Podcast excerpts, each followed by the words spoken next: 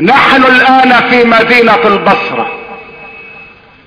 العارف بالله أبو اليزيد البصطامي نائم ذات ليلة فسمع في المنام بعد صلاة الفجر هاتفا ينادي عليه ويقول له: يا أبا اليزيد، إن الليلة هي عيد النصارى، فتوضأ واذهب إليهم في ديرهم وسوف تجد من حكمة الله عجبا. فتوضأ أبو اليزيد ودخل دير النصارى في مدينة البصرة.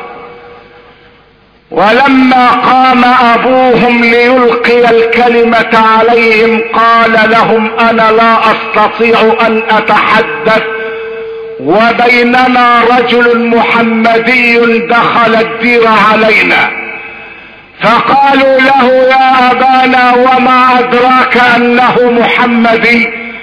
فقال لهم: إن أصحاب محمد سيماهم في وجوههم من أثر السجود. فلما أشار إلى أبي اليزيد وقال له: اخرج، قال أبو اليزيد: والله لا أخرج حتى يحكم الله بيني وبينكم، وهو خير الحاكمين. فقال أبوهم: سنوجه إليك أسئلة، إن أجبتنا عنها آمنا بنبيك، وإن عجزت عن سؤال واحد لن تخرج إلا محمولا على أكتافنا قتيلا. فقال أبو اليزيد: سل ما شئت. فقال البابا: ما هو الواحد الذي لا ثاني له، وما هما الاثنان اللذان لا ثالث لهما، وما هي الثلاثة التي لا رابع لها، وما الأربعة التي لا خامس لها، وما الخمسة التي لا سادس لها، وما الستة التي لا سابع لها، وما السبعة التي لا ثامن لها، وما الثمانية التي لا تاسع لها، وما التسعة التي لا عاشر لها، وما هي العشرة التي تقبل الزيادة، ومن هم الأحد عشر أخا، وما هي المعجزة المكونة من اثنتين التي أخبر أحد أفرادها بأنهم 13، وما هي 14 شيئا التي كلمت الله، وما هو الشيء الذي تنفس ولا روح فيه، وما هو القبر الذي مشى بصاحبه، وما هو الشيء الذي خلقه الله واستعظمه، وما هو الشيء الذي خلقه الله واستنكره، وما هي الأشياء التي خلقت من غير أب ولا أم، ثم ما هي الذاريات ذروة، والحاملات وقرا، والجاريات يسرا، والمقسمات أمرا، وما هي الشجرة المكونة من 12 غصنا، في كل غصن 30 ورقة، في كل ورقة 5 ثمرات، 3 في الظل واثنان في الشمس. أجب يا أبا اليزيد. وقام أبو اليزيد وقد ألقى الله برد السكينة في قلبه، فقال له: أما الواحد الذي لا ثاني له فقل هو الله أحد، وأما الاثنان اللذان لا ثالث لهما فهما الليل والنهار، وجعلنا الليل والنهار آيتين، وأما الثلاثة التي لا رابع لها فأعذار موسى عليه السلام للخضر رضي الله عنه: إذا ركب في السفينة غرق رقاء، إذا لقي غلاما فقتله، إذا أتى أهل قرية استطعم أهلها، قال: هذا فراق بيني وبينك. الأربعة التي لا خامس لها هي التوراة والزبور والإنجيل والقرآن. الخمسة التي لا سادس لها 5 صلوات كتبهن الله في اليوم والليلة.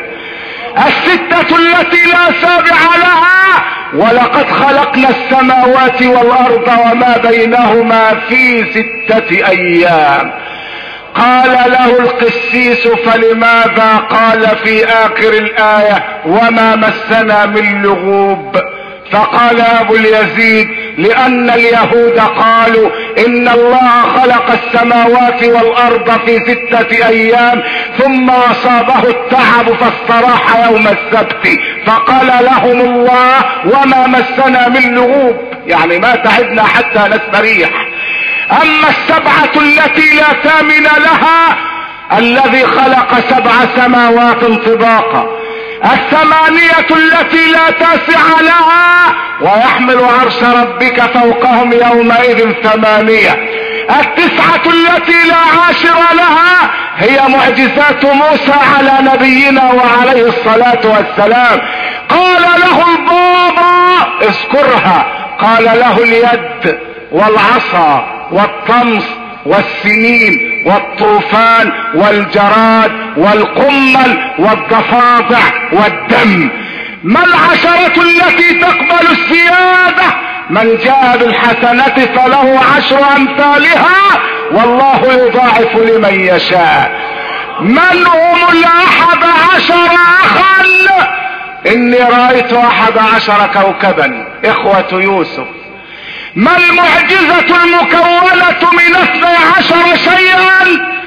وإذ استسقى موسى لقومه فقل نضرب بعصاك الحجر، فانفجرت منه 12 عينا. ما هي الأسرة 13؟ والشمس والقمر رأيتهم لي ساجدين. ف11 أخا وشمسا وقمرا أي أبا وأما، هؤلاء 13. ما 14 شيئا التي كلمت الله؟ قال له السماوات 7 والأرضون 7 فقضاهن 7 سماوات في يومين، ثم قال الله للسماوات 7 والأرضين 7 ائتيا طوعا أو كرها قالتا أتينا طائعين. ما هو القبر الذي سار بصاحبه؟ حوت يونس فالتقمه الحوت وهو مليم. ما هو الشيء الذي تنفس ولا روح فيه والصبح إذا تنفس؟ ما الشيء الذي خلقه الله واستعظمه؟ كيد النساء إن كيدكن عظيم. ما الشيء الذي خلقه الله واستنكره؟ صوت الحمار إن أنكر الأصوات لصوت الحمير. ما الأشياء الذين خلقها الله من غير أب ولا أم؟ آدم عليه السلام والملائكة الكرام وكبش إسماعيل وناقة صالح. من هم الذين كذبوا ودخلوا الجنة؟ إخوة يوسف جاءوا أباهم عشاء يبكون وقالوا لأبيهم أكله الذئب، ومع ذلك قال لهم يوسف يغفر الله لكم وهو أرحم الراحمين. من الذين صدقوا ودخلوا النار؟ قال له اقرأ قوله تعالى وقالت اليهود ليست النصارى على شيء وقالت النصارى ليست اليهود على شيء. قال له ما هي الشجرة المكونة من 12 غصنا؟ في كل غصن 30 ورقة، في كل ورقة 5 ثمرات. وقبل ان يجيب على هذا السؤال قال له اجيبك على الذاريات ذروا وهي الرياح، والحاملات وقرا وهي السحب التي تحمل الامطار، والجاريات يسرا وهي السفن التي تجري على سطح البحر، المقسمات امرا وهم الملائكة الذين امرهم الله بتقسيم الارزاق والحسنات والسيئات وكتابتها. اما هذه الشجرة فهي السنة، فيها 12 غصنا اي 12 شهرا، في كل غصن 30 ورقة اي 30 يوما، في كل ورقة 5 ثمرات اي 5 صلوات. ثلاثة في الظل، المغرب والعشاء والفجر، واثنان في الشمس، الظهر والعصر.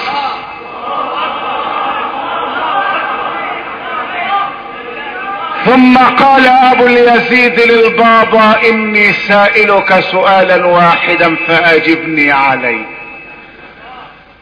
قال له: سل يا ابا اليزيد. قال له: ما هو مفتاح الجنة؟ فوقف البابا صامتا، فقال الجالسون: تسأله كل هذه الاسئلة فيجيبه، ويسألك سؤالا واحدا فتعجز عن الإجابة. فقال لهم: والله إني أعلم الإجابة تمام الحل، ولكني أخاف منكم. قالوا له: قل ولا تخف ونحن وراك. فوقف البابا وقال: مفتاح الجنة لا إله إلا الله محمد رسول الله. فقال الجميع وراه: لا اله الا الله محمد رسول الله. فقاموا على الدير فحولوه الى مسجد يعبد فيه الواحد الديان. ايها الاخوة الاعزاء، اعود من مدينة البصرة الى هنا، وما ادراك ما هنا. هنا مدرسة محمد صلى الله عليه وسلم. اصطلحوا مع الله، وارجعوا الى الله، وتوبوا الى الله، واستغفروا الله، والله الذي لا اله غيره. لقد عجبت لمؤتمر عقد في جامعة أسيوط برئاسة الأساتذة المتخصصين في العلوم الكونية، في الكيمياء والطبيعة والأحياء. أتدرون لماذا عقد هذا المؤتمر الذي نشرته الصحف بتاريخ 17 نوفمبر؟ اجتمعوا ليضعوا الخطة اللازمة التي يستقبلون بها الخطر الداهم. قلت: سبحان الله، أي خطر؟ هل الاسطول السابع سيتحرك؟ هل روسيا ستحرك قواتها الى مصر؟ اذا فما هو الخطر الداهم؟ اتدرون ما الخطر الداهم؟ خطر يسمى النمل الابيض. قال المؤتمرون: ان بلاد الصعيد مهددة بزحف خطير من النمل الابيض الذي اتخذ قواعده في اعماق الارض ب5 امتار، يستعد للهجوم على قرى الصعيد، وقد سبق ان هدم مئات البيوت قبل ذلك، ولكنه سيجد المرتع خصيبا بعد السيول التي اجتاحت مدن أسوان وقنا وسوهاج والبحر الاحمر. استعداد للنمل. النمل يهدد 40 مليونا. النمل ان لم نتب الى الله يحاربنا الله بالنمل. بعد ان حاربتنا السيول لا ملجأ من الله الا اليه، ليس لها من دون الله كاشفة. ازفت الازفة، ليس لها من دون الله كاشفة. النمل. وكيف نحارب النمل؟ أنحاربه بالدبابات؟ أنرسل اليه القوات الخاصة؟ نرسل اليه رجال الصاعقة لينزلوا معه في صراع؟ أنحاربه بالمدافع؟ كيف نحارب النمل يا عباد الله؟ نحاربه بشيء واحد، هو الصلح مع خالق النمل. اصطلحوا مع خالق النمل، سيصدر الله امره الى النمل قائلا: يا ايها النمل ادخلوا مساكنكم. اصطلحوا مع الله، وعودوا الى الله، واستغفروا الله.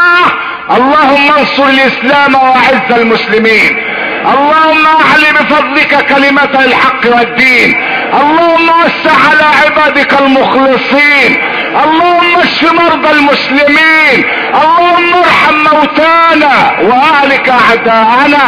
اكثروا من الصلاة والسلام على سيدي وحبيبي ونور قلبي محمد، طب القلوب ودوائها، وعافية الابدان وشفائها، ونور الابصار وضيائها. واستودعكم الله الذي لا تضيع ودائعه، واقم الصلاة.